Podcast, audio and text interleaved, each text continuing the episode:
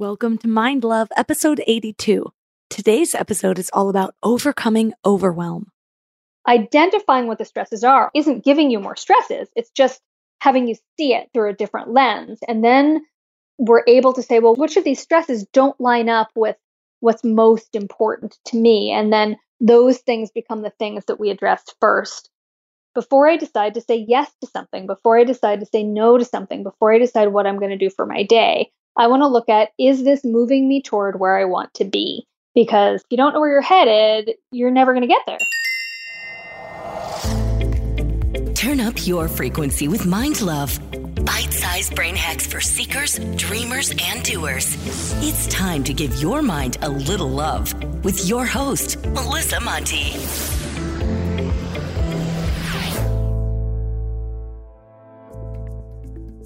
If you haven't already, please hit the subscribe button. More subscribers means we grow the show faster, which means better guests and more value for you. Plus, everyone could use a little more mind love.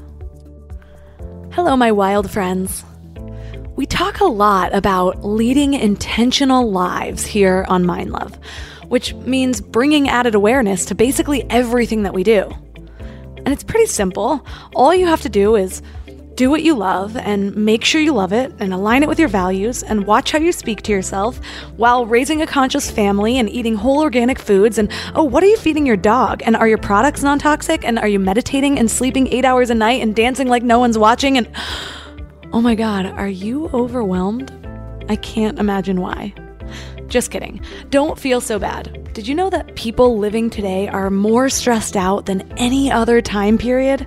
And apparently, millennials, I know we get a lot of grief for everything, but millennials are the most stressed out generation that's ever existed. And it's not really our fault. I mean, nothing really is if we're falling into the stereotypes of how millennials think. Let's just blame the patriarchy. Doesn't make a ton of sense, but we do that with everything else, so why not? Okay, I'm obviously in a mood, as my husband would put it. But really, we're all stressed because we're living in a time where our environments are evolving at a faster rate than our biology can keep up with. And this stress and overwhelm is making millions of us sick, tired, and frustrated. But we can't solve stress and overwhelm by doing more of what we've already been doing. We need a way to overcome it. So instead of just meditating twice during our 18 hour days and deep breathing through those 72 tasks that we're juggling, imagine if we could find a way to really focus on what matters so we can give our full energy to those things. Think of the things you could accomplish and how much happier you would feel. Our guest today is Dr. Samantha Brody. She's a licensed naturopathic physician and acupuncturist and the founder of Evergreen Natural Health Center in Portland, Oregon. Dr. Samantha says you don't need to find new ways to manage stress. You need to prevent it from overwhelming you in the first place. So today she's going to help us systematically undo overwhelm.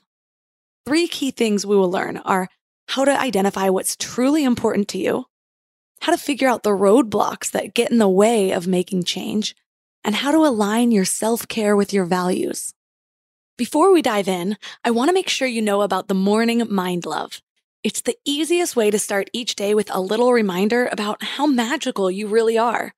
I get messages from people every single day about how the morning mind love is their favorite way to start the day, or that the message that just came through is exactly what they needed to hear. Just visit mindlove.com and sign up right there on the homepage. You'll get some amazing free gifts when you do. You'll get a free guided affirmation meditation to align your subconscious with your highest self and you'll get a really cool booklet of Powerless so you can start getting clear on what you want and what really makes you happy. And it's all completely free. Just go to mindlove.com to sign up. Or if you're out and about, just text the word morning to 33777. That's morning to 33777. And now let's welcome Dr. Samantha Brody to the show.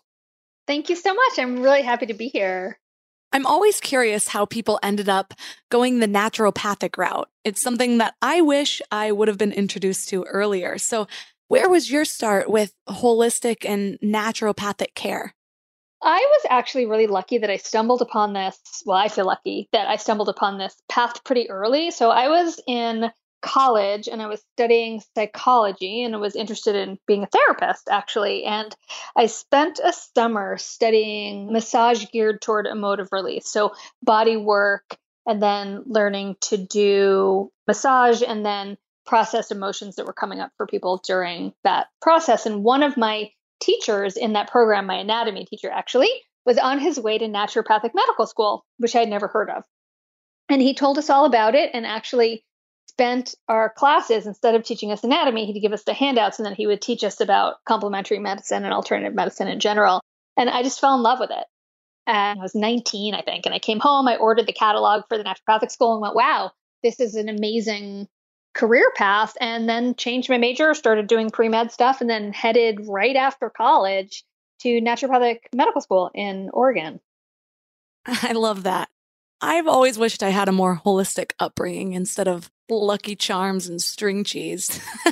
but to be fair, I guess it is still early. I'm only 34. Oh, you've got you've got a long time. I grew up without any of that at all. My dad was actually a new product development manager for Kraft General Foods. So I grew up on food out of boxes and had really no exposure at all to the alternative medicine until I started kind of going down that little path on my own when I was in college. And again, I keep saying lucky because I really feel that to stumble upon what ends up being a lifelong career at a young age is really unusual. That's amazing. Yeah, it's funny. There's so much about the freshman 15 when you start college, but maybe it's just that all we knew how to cook were Pop Tarts. right? Yeah, and so much pizza and ramen. yes, 11 cent ramen at the dollar store. I was into that. So, what led you to focus on overwhelm specifically? That's a great question. I would say that over the year, so I'm in my 23rd year of practice this year, which is completely beyond me. But in my practice, what I found is that, you know, and I have a brick and mortar and then also an online practice where I do kind of consulting and education and working one on one in a similar way as I do face to face. But in both of those practices, what I have found is over the years, that there was always this kind of cumulative effect of different things impacting people's health. And I think that it's easy to kind of get into this reductionistic place of, oh, I have headaches because of this, or I have digestive issues because of that. But in my experience, it's always this accumulation of stresses that actually, in the end, leads to symptoms, whether those are emotional symptoms like anxiety or depression, or physical symptoms like I was talking about. And that when I was able to help people look at the accumulation of stresses and where they had control, I was then able to help them make room in order to make the changes in their lives that were ultimately going to have the most benefit to allow them to line up their choices with how they really wanted to feel. And so I was framing it as stress. And then when I was working with the publisher, when I was first looking to actually sell the idea and my book proposal, there was a particular publishing house, Sounds True, who I ended up publishing with. And they said they were very interested in the concept. They were interested in working with me, but framing it as stress, they were concerned wouldn't be as I guess beneficial for people or as accessible to people. So we started brainstorming on how we might be able to frame it. And I talked about overwhelm all the time in the context of this accumulation of stresses. And so we just decided to frame it in that way, although it really is all about this piece of the accumulation of stress being more than our bodies can handle or our minds can handle, causing overwhelm, which then ultimately leads to this state of not feeling our best. It's funny that you say that because I have never really considered myself a stressed out person. And something that's come up a lot in the last year for me is that I definitely get stressed. I just handle it in a different way. And when I think of stress, I think of the person who's frazzled and freaking out. And that's just not how I handle it. A lot of the times I'll shut down and not do anything. so common. And that's exactly why I reframed it as overwhelm instead of as stress, because we don't really think about it in that way. We don't think about even the foods we eat being stresses on our system or the things we're exposed to in our environment being stresses on our system or even the undone things as being stresses that ultimately can lead to overwhelm. And everyone is so different in the way that we then handle and respond to that. But ultimately in the end when we're able to kind of dismantle it or take it apart we're then able to see oh this is what the meat of the matter is. This is really the most important things for me to do or handle or address or whatever. But that's super common. That's really common. So, when I think about these sort of stressful things that you might not consider stressful, I think about whatever it is that I'm either doing to my body or putting my body through or putting in my body that causes it to segment resources towards those things when the resources could be doing other things. Am I thinking about it kind of in the right way? Yes, that's a very good way to think about it, right? We only have a certain amount of energy, we only have a certain amount of time. But ultimately, you know, and of course, there are things we can do to increase our resilience, right? Which gives us a little bit more bandwidth, I would say, to deal with things. But I think that's exactly right. When we have the accumulation, it takes up our resources, and then we can't focus on the things, either not only addressing the things that we want to address to feel better, but living our lives in a way that allows us to accomplish the things that we want to accomplish and be the people we want to be when we're not feeling our best because our bodies are overwhelmed or our lives are too burdened then we can't live the lives that are really in alignment with what it is that we want the most or that we're so we've touched on reframing stress as overwhelm. But I'm wondering, is there a difference between managing stress and actually overcoming your overwhelm? That's a great question that I get asked a lot. And the big difference is that we all have to have ways to manage stress because if we don't, we short out. That's kind of the place where we see online, right? Well, get a manicure and a pedicure, take time for your quote unquote self care, get a massage, even meditate, right? Those typical things that we're looking at to help manage the stress that we have. And again, we have to have those things, it's imperative. But ultimately, if we're continuing just to manage the stress, and we're not getting under it to dismantle it and to take it apart and to figure out what is and isn't important, it's going to end up being too much, more than our bodies can handle, more than our minds can handle, more than we can really deal with over the long haul. So the idea is that we want to concurrently learn how to deal with stress better and more effectively and in a way that really serves us. And also get the overall load down so we have room for the inevitable things that come our way.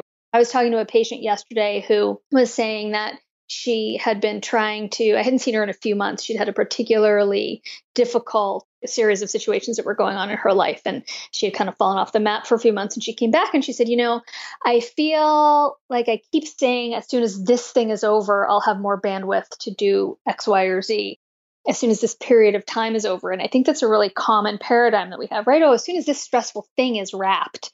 But we don't look at the fact that there's always going to be more things that happen because that's just part of being on the planet for longer. As we have more things that go down, we have more challenging things as we get older, our health, our families, and that we have to be able to learn how to keep things within, you know, as much as possible things that we have control over, act on those on a regular basis. So then when things do come our way that we don't have control over, we have the room to deal with them, the bandwidth to deal with them, the time, the energy, the space. So I'm kind of looking at it like, whereas managing stress might be like hiring an assistant where you have all these other hands to handle your stuff. Whereas overcoming the overwhelm is almost like hiring an operations manager who can actually tell you what's important and what's not. Oh, that's really interesting. I mean, that's a great businessy frame to put on it. I mean, I do think that in a way that hiring an assistant is also dismantling the stress at the same time that it is also managing it. For me, managing the stress is really a little bit more about what we choose to do to handle the stress that we are experiencing in the moment. And I actually would call hiring an assistant and hiring an operations manager both aspects of dismantling it. Or it could be getting rid of part of your business if you want to go that far, because dealing with all the employees also is more than you want to deal with or doesn't line up with what's most important to you. So I guess the managing stress would more be about taking the afternoon off and telling your operations manager to handle anything that comes through and not text you or call you or email you.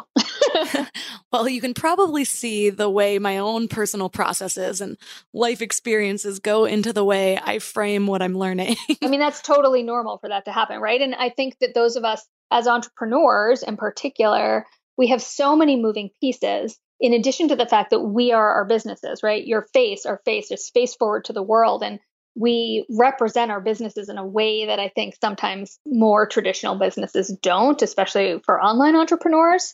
And that is a big piece of how we interact with the world. And it's a different way of needing to manage our stress and get it under control because our lives are so wrapped up in our businesses. So it's it's totally reasonable, I think.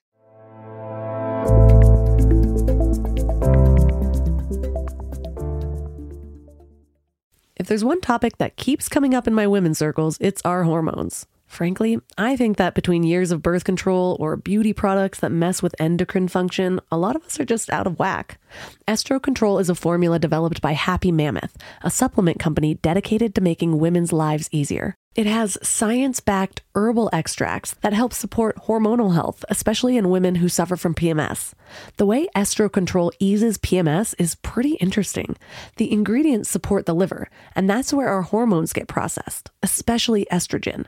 So when the estrogen isn't processed well in the liver, women may start having PMS, spots on the skin, they get cravings, they feel low all of a sudden. Estro Control was created to help women feel like themselves all throughout the month because PMS can basically rob us of a week of our lives every month. Totally not fair. Estro Control is made specifically for women who are premenopausal, so it's perfect for women that haven't entered menopause yet. And in fact, it's amazing for perimenopause when hormones start to fluctuate and PMS can turn into a beast. I have been relearning myself postpartum.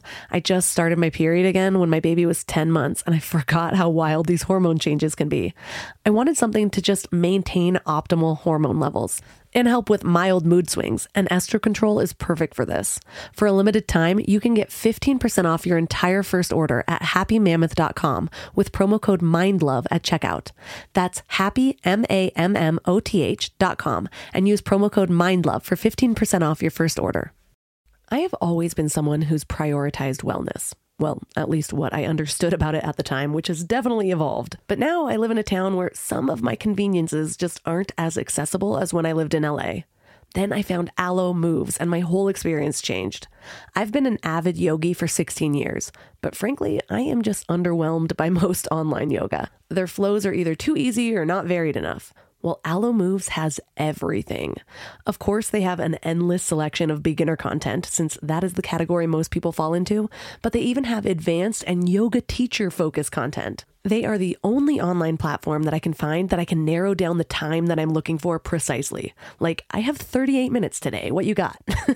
they have something for every mood. Trying to get a good sweat? Try their award winning workouts like sweat inducing yoga flows, HIIT classes, or reformer Pilates workouts with or without weights. Or find stress relief with meditations, affirmations, face yoga, gua sha, dry brushing, and even journaling for those quiet moments. And when it comes to sleep, it's just as important as fitness and nutrition. Ever since I watched The Art of Sleep on Alo Moves, I've been falling asleep faster and staying asleep longer. So unlock your personal wellness routine with Alo Moves. Go to alomoves.com now and use code MINDLOVE for an exclusive 30-day free trial and enjoy 20% off an annual membership. That's alomoves.com code MINDLOVE. alomoves.com code MINDLOVE.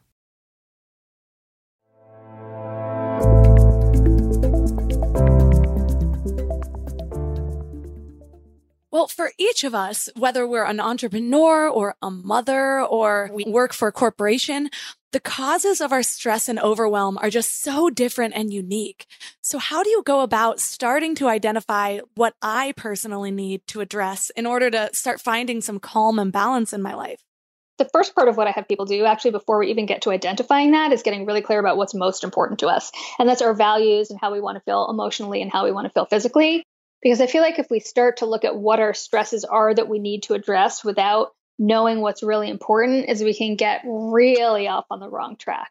Again, we only have so many resources. And so we start to put our energy into something that ultimately isn't going to line up with what's most important to us. So that would be the one kind of little caveat there, I would say, before I start working with people or guiding people to figure out what their specific stresses are. But I actually have a process of having people go through each of the main areas. So I think about this accumulation of stress as a bucket, right? We're each born with a certain size bucket, and that's the amount of stress that we can handle. And there are these different kind of big categories that go in there. There's genetics and your past and your finances, your food that we put in our bodies. And I actually go through this process where I have people do this big umbrella assessment of all of those things. Now, the danger in that is people get overwhelmed when they start enumerating all the stresses. They're like, oh, this is worse than I thought it was. But ultimately, what it allows us to do is really take control into our own hands and say, all right, the identifying what the stresses are, are isn't giving you more stresses. It's just having you see it through a different lens. And then we're able to say, well, which of these things really don't line up? Which of these stresses don't line up with what's most important to me? And then those things become the things that we address first, along with looking at, well, is this low hanging fruit, right? So I was just talking to a client today and she was her first appointment and she, one of her issues, she's anxious and overwhelmed, which a lot of folks are who come to work with me. So what I didn't do is, you know, she had some digestive issues. I want you to cut out gluten and dairy and sugar and soy, and I want you to track everything you eat and start lifting weights. And because all those things will all be helpful for her, they're not trying to add those things onto her already over full plate would be a terrible mistake from where I sit and what my experience is. And so I started her with looking at again her values and what's most important. I actually sent her off with those exercises to do. And then I said, All right, I want you to do these three things that I think are going to have a good impact that won't be too hard. And ultimately, what we do in the book is I have people assess that for themselves. I mean, as, with 23 years of experience, when I'm working with someone one on one, it's pretty easy for me to see the thing, grab it, and pull it, you know, see that string because it's a little bit more clear to me than it may be to someone on their own. But, you know, if someone says, if fatigue is a huge issue for them, my first thing to do they may have food sensitivities. They may have a thyroid issue. They may need more iron. But the very first thing I'm going to do, along, well, not necessarily the first thing, but along with looking at labs and seeing if there's something, a medical condition that we need to address, is say, all right, let's, what do we need to do about your sleep? Are you getting seven or eight hours of sleep minimum per night? Or are you someone who needs nine? And are you on your phone until midnight? And so you're only getting six and a half hours of sleep? What's the thing that's going to have the biggest, best impact on what's happening right now. And again, you can't pick that out of thin air. You need to know what's most important. And so when I'm working one on one with someone, I pull on those threads. And when they're working with the book, they, they go through the process of pulling on those threads on their own. That makes sense. I think a lot of times we just like to skip the groundwork. Our natural tendency is just to take action. So it reminds me of the importance of actually planning out your goals. That used to feel like such a waste of time to me because I would think, well, I could actually be checking off one of my tasks. Why do I need to spend an hour a week planning everything? But it's the groundwork that's the most important because you can start to see the fastest way to the destination. Or maybe that there's one thing entirely that you could remove that would make all of your other problems lessen or even obsolete. Right. Yep. Absolutely. There's this saying that I know most people out there have heard, especially when we say, Oh, I don't have enough time to accomplish this, or there's just not enough time in the day. And somebody's bound to snap back at some point. Everyone has the same hours in the day as Oprah or Beyonce or something like that. And it's supposed to be a kick in the butt to show you you have more time than you think. You just need to learn to manage it. But it reminds me too of how two people can have the exact same workload, and one person is that frazzled person that's freaking out, that can't seem to get anything managed, while the other person is just handling it with ease. So I'm wondering how much of our own stress and overwhelm is just our habit of dealing with things that are on our plate. Yeah, absolutely. There's no question there are logistical aspects to this, and there are lots of different approaches to addressing that. And I, in particular, other than giving a few specific suggestions and working your to do list and some little tips like that, I very specifically skirt that issue because there are so many different ways to do that. But I want to look at what's underneath our tendencies to have that approach or to feel like we don't have enough time? Is it that our resources are limited? Is it that we are trying to escape from our emotions and are therefore spending lots of time on our phones? I mean, honestly, I do think that there's a logistical time management piece, but I think also there is the emotional piece of what's driving us to make those choices that don't serve us. And when we skip over that or just keep saying, well, I should be able to do this if I am just more organized or if I am just more this, more that,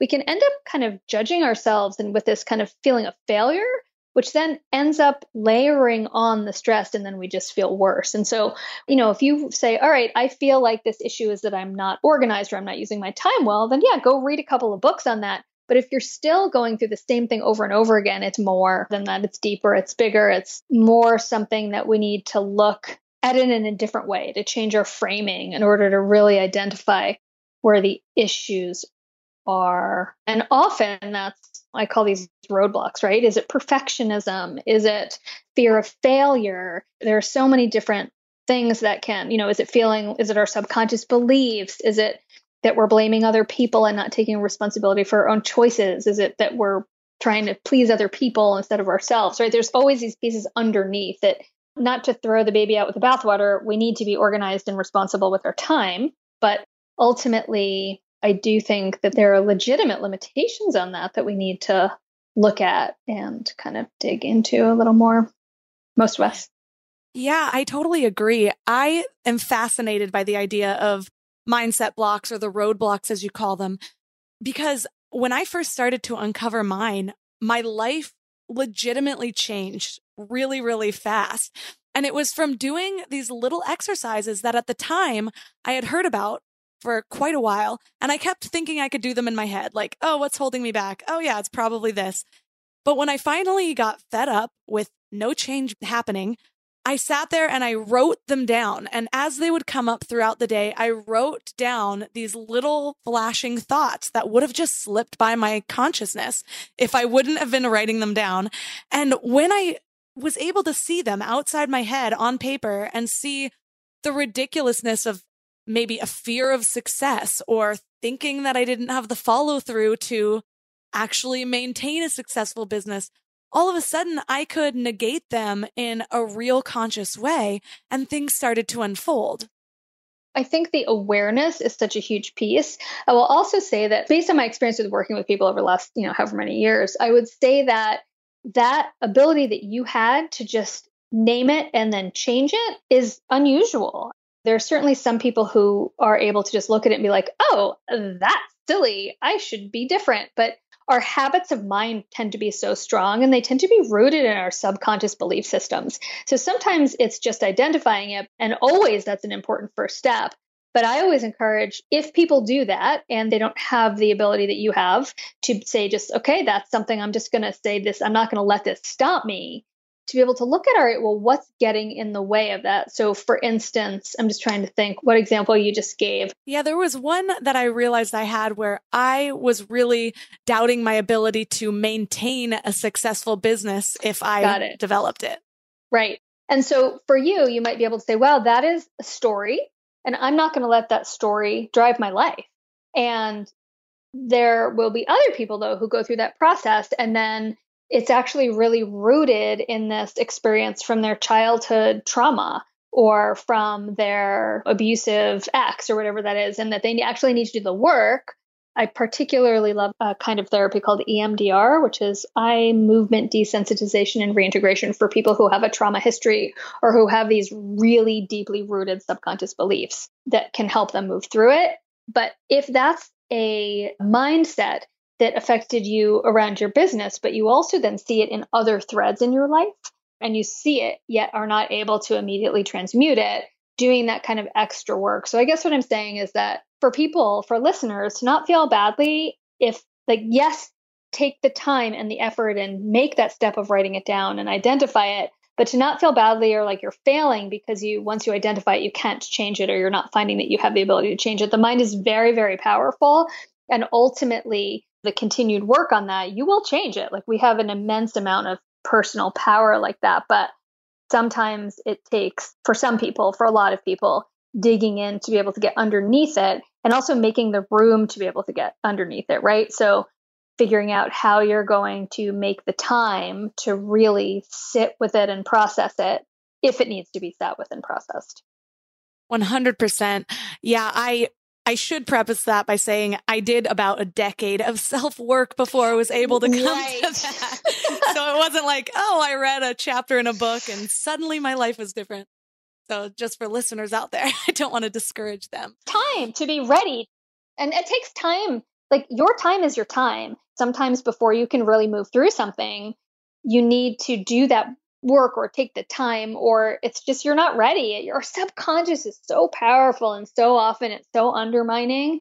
I mean, everyone who's listening to your podcast, I'm sure, is already on this path, right? Unless they've just stumbled and this is their first episode. Like you're talking about this stuff all the time. Like that's your job is to be sharing that with other people and helping people get to that same place that you were able to get to.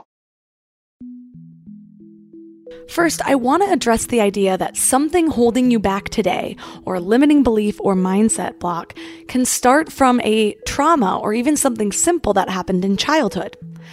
And I want to address this because sometimes these ideas can sound so simple that it almost sounds like a bullshit excuse.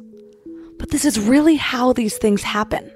Because, like we learned in episode 78 on EFT and tapping, when we are under a certain age, we don't actually have the ability to discern. So things that we observe just become a belief that we end up living by.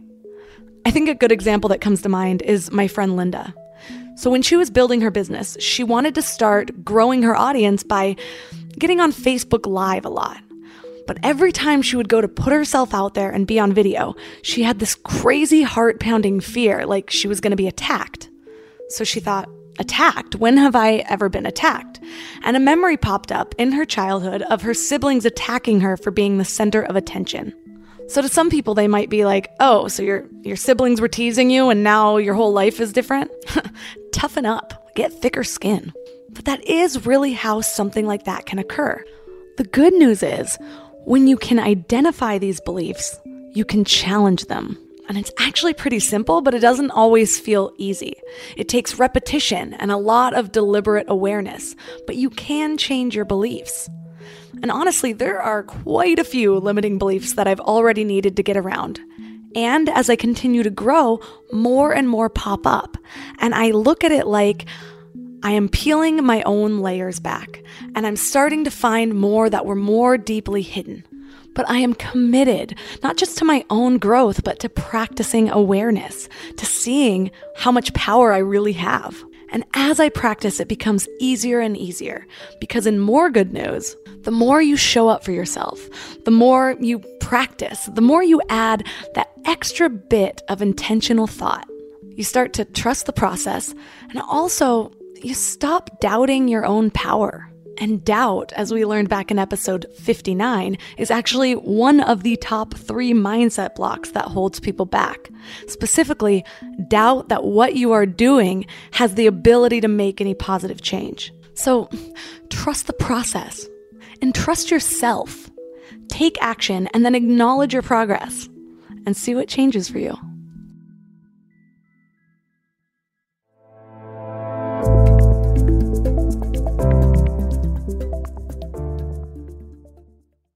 And now for another episode of Lies We've Been Told About Our Health. We've all heard we need eight glasses of water a day, right?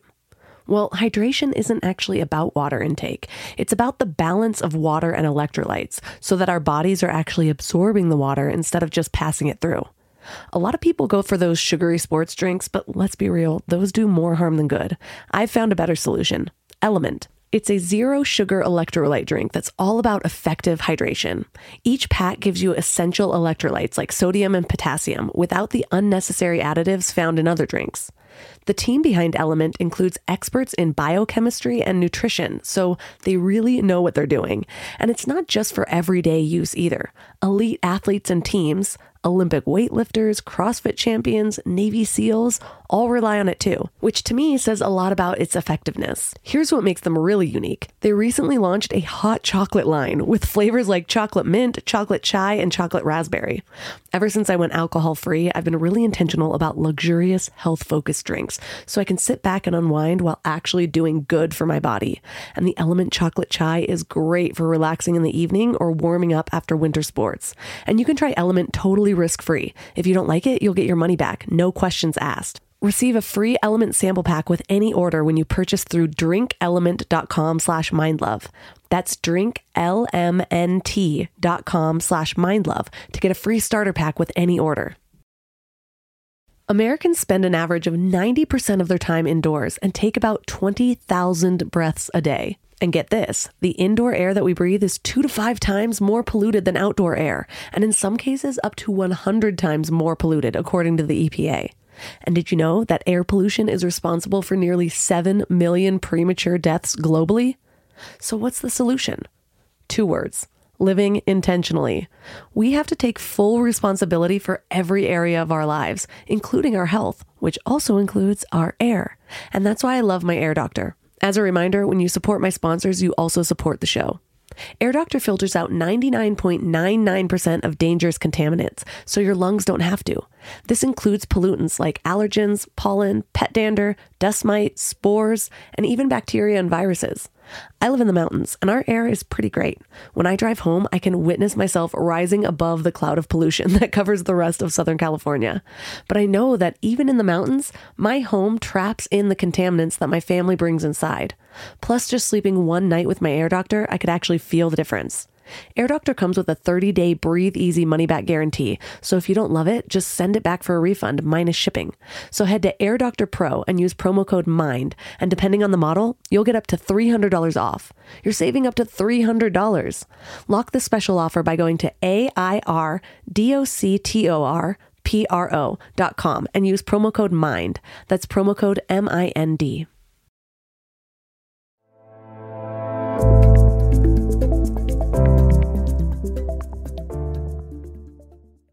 So, when we're talking about the root of our overwhelm or where our limiting beliefs come from, a lot of this comes back to really developing a relationship with ourselves so that we can start to identify what it is that we're lacking or what our body needs or even what our desires are. Like you mentioned, our values.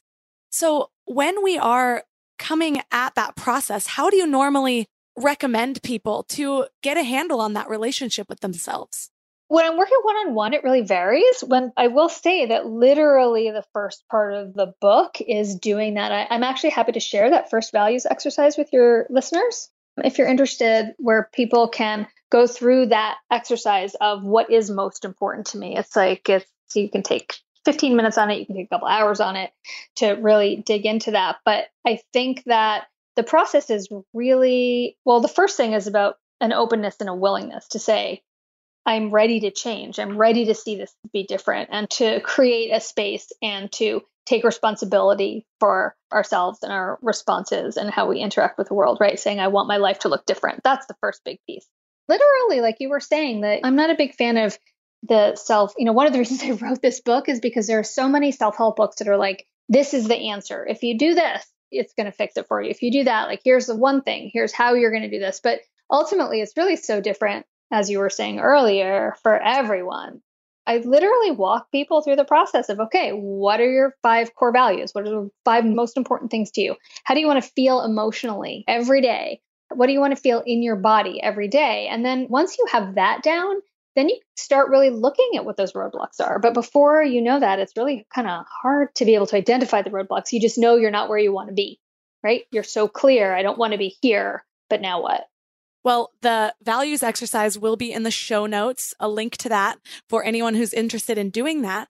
But once the listeners have those values, what are some of the ways that we can start to align our self care choices with those values? Yeah, you know, what I ask people to do is to actually, along with how you want to feel, both physically and emotionally, I actually have people write that down on an index card to have at their computer and maybe on their mirror. And I have a teacher who recommends writing stuff on your mirror and eyeliner because you can always just wipe it off and you're not permanently ruin your mirror. And to write it down in my to do book, my date book that I used for tracking my to do list, my very first page is a list of what those values are. And I literally look at those lists, look at that list before I make choices before I decide to say yes to something, before I decide to say no to something, before I decide what I'm going to do for my day, I want to look at is this moving me toward where I want to be? Because, you know, if you don't know where you're headed, you're never going to get there. You're going to end up on a path. And, you know, sometimes by happenstance, you end up somewhere awesome. But when we do have the opportunity to say, here's where I want to be, you're much more likely to get there. Of course, there's always missteps along the way that we make or things that happen that we're not anticipating or whatever those things are that get in our way because life is life and it's unpredictable. But when we have this idea of where we're headed, it is easier to make the choices on the day to day. And as far as the specific self care things, what we want to do is look at where you're going to get the most bang for your buck. So again, for me, ultimate, the ultimate self care is making choices that line up with your values. And sometimes that doesn't look like what we would think self care would look like. For instance, tonight I'm going to my 12 year old school performance for two hours where he's going to have 10 minutes of playing saxophone and tap dancing because that lines up with what my values are around supporting my kid for him to know that I'm going to show up, even though there's pretty much anywhere else I would rather be than watching a bunch of junior high students perform on their instruments for two hours, right? And so that's ultimately self care for me even though it isn't a long hot bath with lavender oil or it isn't scheduling a massage. So I consider self care those things that help bring us into alignment with what our values are.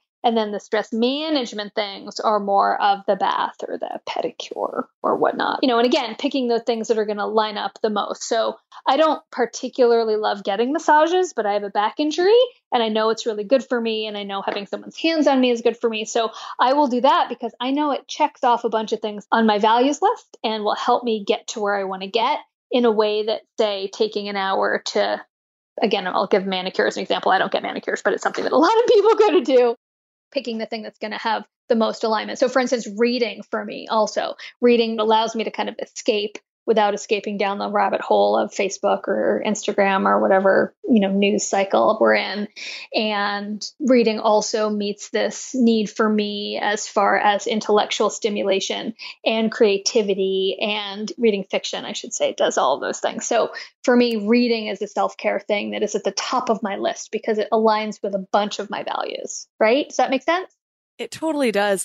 I actually recently realized that one of the weirdest ways I was able to take care of myself was this is going to make no sense at first, but was paying a parking ticket. And here's why. So I live in LA. Parking tickets happen more than I would like to admit, but I always put them off and then it stresses me out. And so my husband and I were having this conversation yes. and I was like, I just paid a parking ticket the day I got it and it felt so good. And I realized how many of those things that I put off because it's not the most fun thing to do or because you know, I don't actually want to do it at all. But I spend so much time thinking about it or mulling it over in my brain that if I would just chop it off, I would feel yes. so much better. Yes. The term I use for that in the book is called tolerations. So there are things that bother us that we put up with day over day over day. And it can be a small thing like a squeaky drawer or an unpaid parking ticket. And when we are able to knock those things out, sometimes, again, when we're talking about the low hanging fruit, that's a really easy thing to do to get the stress down because it's not hanging over our heads. So yeah, I love that. I gave you a big air high five when you were saying that. One thing that I've heard you say is that you can't fail at self care. And I mm-hmm. love this because there's so much that we all beat ourselves up about. And self care has been making the news cycle quite often lately. There's an article in every magazine about it. And there's all these different definitions. And ultimately, for a lot of people, that haven't really developed that relationship with themselves, it's another avenue where they feel like they're not doing enough. So, yeah. what do you mean when you say that you can't fail at that? Yeah, what I mean is that self care is a process, it's not an end game. So, when there is something that we say we want to do to take care of ourselves and we're not doing it, instead of thinking to ourselves, I failed at that, we can reframe that as, what is not working about the way I chose to do that? Is it not the right time, for instance, to make a dietary change? Or do I not have the support I need? Or do I have a roadblock getting in the way? And it can inform our choices instead of just saying, oh, I failed, forget it. My book came out actually on January 1st of, the, of this year of 2019. And I had a lot of people talking to me about New Year's resolutions when the book first came out. And I kept saying, like, do not make New Year's resolutions because you're setting yourself up to fail. You know, and of course, there's some small percentage of the time that we quote unquote succeed. But when we're making lifestyle changes, things ebb and flow over time. Even something that you do now in six months, you're saying, I'm going to go to the gym every day. Well, what happens if you sprain your ankle? Now you failed, right? It's not failing. It's just part of the process of being human. And how can we say, all right, I'm going to have a theme for a year, or I'm going to have an intention. I have an intention to get to sleep on time. And if I am finding myself over and over sitting on my phone at 11 o'clock at night, there's something that I'm missing. I'm not failing at self care. I did not fail. I have something that I need to look at to say, okay, what else is happening here? What's getting in the way? What additional tools do I need to have in place to make this happen if it's important? Or maybe I picked a thing that isn't possible right now or isn't actually lined up with what's important to me. That makes sense because I think, as we were saying before, where that relationship with yourself is so important, a lot of this in self care is just as you get closer to yourself, the more you're going to discover and the more areas you're going to see that you can do better. So it's right. like if you started dating somebody and then you found out on the third date that they didn't like cheese and you cooked with cheese, you're not going to be pissed that you failed at this relationship. You just right. found out new information. Right. Yeah, absolutely. That's exactly right. And I love that idea that we're going to learn more because when you have your eye on, okay, here's where I am now, here's where my goal is, that's just part way you can't know. I mean, I suppose some people have this, but because you don't know how life will unfold, you don't know what your ultimate goal is. You don't know what you will be able to accomplish. You don't know what will get in your way. So, what we have is okay, here are my goals around these things right now. And then it's a winding path to get there. And then you have the next thing, right? And is that next thing a different thing? Is it a different level? When we have this idea of perfectionism, that trips us up so much. It's super common for women in particular, although there are certainly men who experience that as well. We kind of get the idea that, well, it has to look exactly this way. Well, why? You know, maybe there are other ways to envision it. Maybe it's a different path to get there than we thought. Maybe we're going to change our minds about that. One of my big goals was to learn how to speak Spanish. My son was adopted from Guatemala and he was going to be in a Spanish immersion school. And it was like, you know, it's really important to me to learn Spanish to be able to help him with his homework. And, you know, year over year, I kept going, okay, I'm going to start. I'd listen to the CDs in the car, but then I kind of fade off on that. And then finally, this has been at the top of my things that are really important to me list for literally 10 years. And finally this year, I was like, you know what? I am not going to learn to speak Spanish. I'm going to, you know, and for now, maybe at some point I will decide to do that. But for right now, if year over year I keep taking this thing and leaving it at the top of my list, but I'm not doing it, it shouldn't be at the top of my list because it's not actually something that I feel like I have the bandwidth and focus to do, even though, yes, it's important to me, but we never have the time to do everything we want to do, right? It's impossible you know, when I make the list of all the things I want to learn and do, I'd have to live to be 700. And who wants to be 700? Not me. And also, I love the idea of bringing all of these things back to your values because ultimately it sounds like that goal, part of it was just so that you could show up for your son in a unique, really personal way.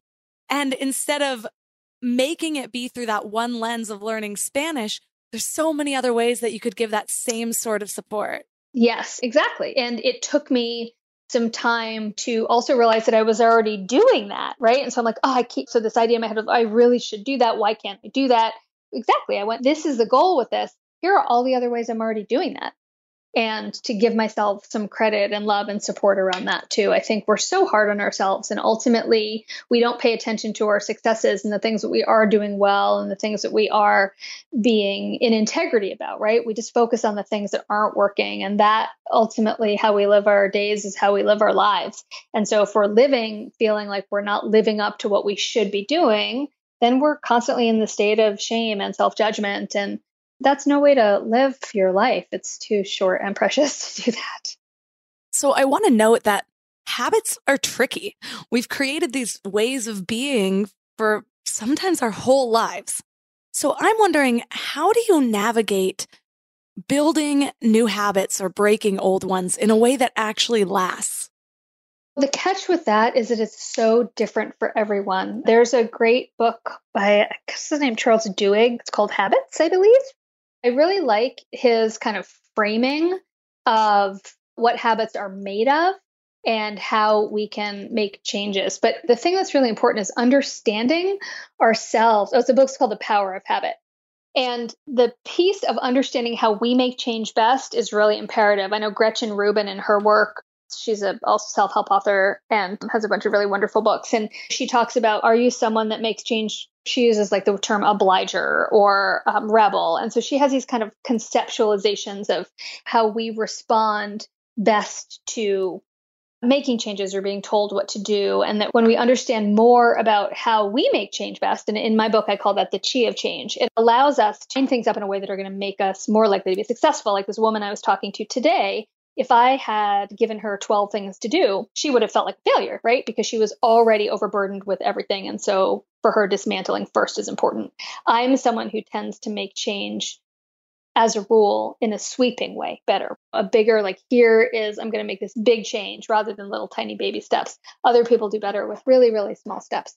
And being able to know here are the things that i need. Accountability for instance right? I do really well with accountability when i feel like you know when there's something i want to do and i'm not getting to it. So for instance when i was working on the book I have a full time business my practice, I see 30 to 35, 40 people a week. And then plus I have my online clients, plus I have all the social media stuff. And I was working on the book, all these moving pieces. And I really needed to be focused when I had my writing time because deadlines. Mm-hmm. And I have a friend who I would text and say, Hey, I need some accountability. And basically, she would say, All right, what do you need to do? I'd tell her what I needed to do. And then she would say, okay, what is the time frame that you need to do it? So I'd say, okay, I feel like I need to work for two 50 minute blocks in the next two hours. And she would say, okay, if you don't, you're going to have to donate X amount of money to X charity that you hate. so, and post it on social media that you are donating money to that organization. And so for me, that was incredibly motivating because I did not want to donate money to X organization that I hate. And I'm someone who's going to follow through with that kind of thing. So that's a great way for me to have accountability. For someone else, it's about saying out loud, announcing to your peer group or on your Facebook page for people who use Facebook, I am not going to drink for a month. Or I am going to do X, Y, or Z because of social pressure, because I do better with external pressure. Other people do better with this internal pressure and writing in the journal about what their goals are and then breaking that down into steps. So I guess that was a very long answer to a very long version of it really depends on the person how they're best going to break that down but really understanding how you make change best and then having a framework for that that you can go to over and over and over again if you need it yeah i recognized your language of the obliger from gretchen rubin's four tendencies which is super interesting for listeners out there yes that's the book. Yeah. I am a questioner. I think there have been times in my life that I've been the rebel, but now I'm a questioner. But I'll link to that in the show notes for anyone who's interested also. But I mean, even with that, I love how it still goes back to getting to know yourself. It's like yeah. what the more you know about yourself, the more you're going to understand what's going to be successful for you and what is actually going to work. So for me, I wanted to take a month off of drinking. So I announced it to my podcast and I'm like, well, what, what better spot to announce something like this or for, to gain accountability than the area of my life where I feel like I show up as my best self and that I'm actually guiding people through different ways of living. So that worked for me 100%. And I never even really thought about cheating, which was crazy for me because any other time I right. definitely have. Right. And it's really interesting too, because let's say that you had, and then you get to say to your community, like, hey, this is what happened. And then it's a learning experience for you. It's a learning experience for them. And you say, okay, here's what I'm going to try this time. The evolution of how we choose to make change too right? So if we are different now than we were 5 years ago or 10 years ago what we need will change as well both physically with what we need to put in our bodies and how we need to move and what's most important for our health but also what's most important to us. You know our values can change and how we interact with the world can change especially when those of us who are on kind of a path of i want to grow as a human. I want to grow spiritually. I want to grow emotionally. I want to grow physically we become different people over time. And then how do we integrate that as well, right? You know, going back to my example of giving up drinking, I actually think it's a good example for two things. First, I don't usually like the whole absolute time frame thing, like for 30 days this is happening, because I've found that too often if people mess up one time, they think it's all a wash. When really, say I did have a glass of wine on week two, it's still better to have one glass of wine in a whole month than it would be for me to give up at that moment and drink every night. Like when I gave up meat, it was a process. I was just eating less meat for a really long time. So I think it doesn't have to be the end all. But then, secondly, I think that accountability of announcing it to my podcast listeners worked for me on a whole nother level because as I've been going through this journey of building something I'm proud of and living into my passion every day, I have been developing a new self image. And so I think it's so much easier to live into a self image than it is to just live into a set of behaviors. Oh, that's beautiful. I love that. So, through your work, I'm curious have you found any patterns as to what the biggest roadblock is that holds people back, or even women in particular? People pleasing and feeling like we should take care of others first. I think that's really beaten into us in our culture, and it can be incredibly problematic. And it's so beaten into our subconscious to do that.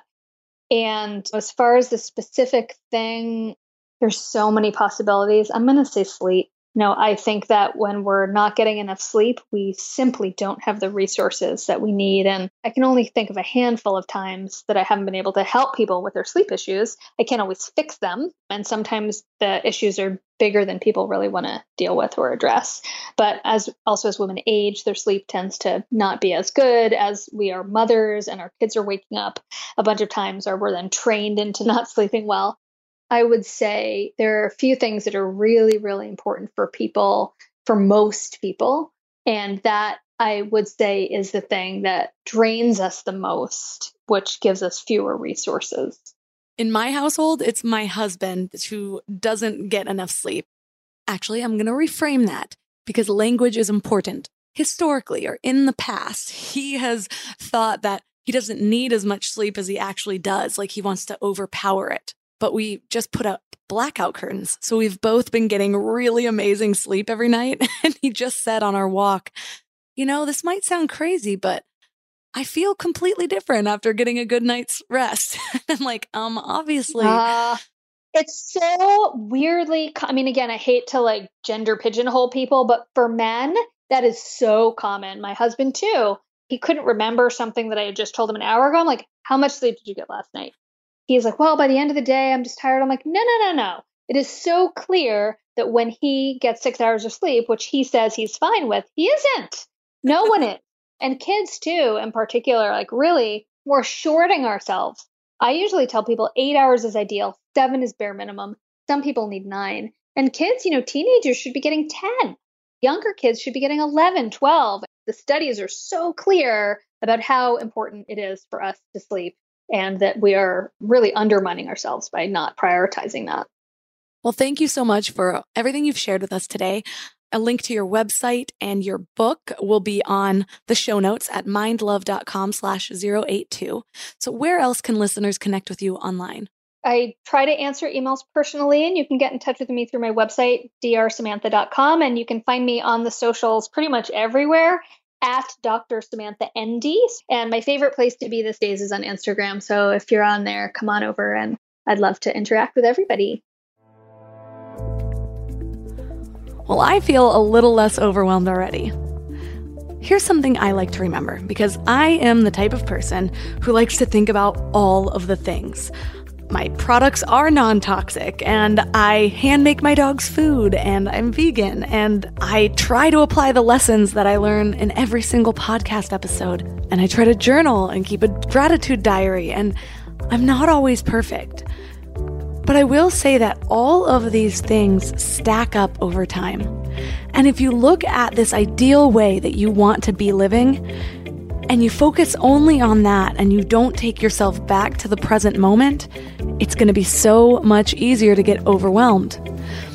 We tend to focus on the gap, on what we don't already have or what we haven't already achieved. But the whole practice of focusing on the now and acknowledging your progress is to keep you in the right state of mind to want to build momentum instead of freezing and in fear. So pick one thing the one thing that seems most vital for now, or most important for your next big change, or the things that will make the biggest difference, and focus on those. When you've mastered that one, or it doesn't seem like such a task or such a challenge, then add another one. It's taken me years to get to where I am right now with my current habits, and there's still so much I feel like I can improve. But I can't focus on that because I won't get anywhere. It's about the journey, not the destination. I know it's so cliche at this point, but it's so true.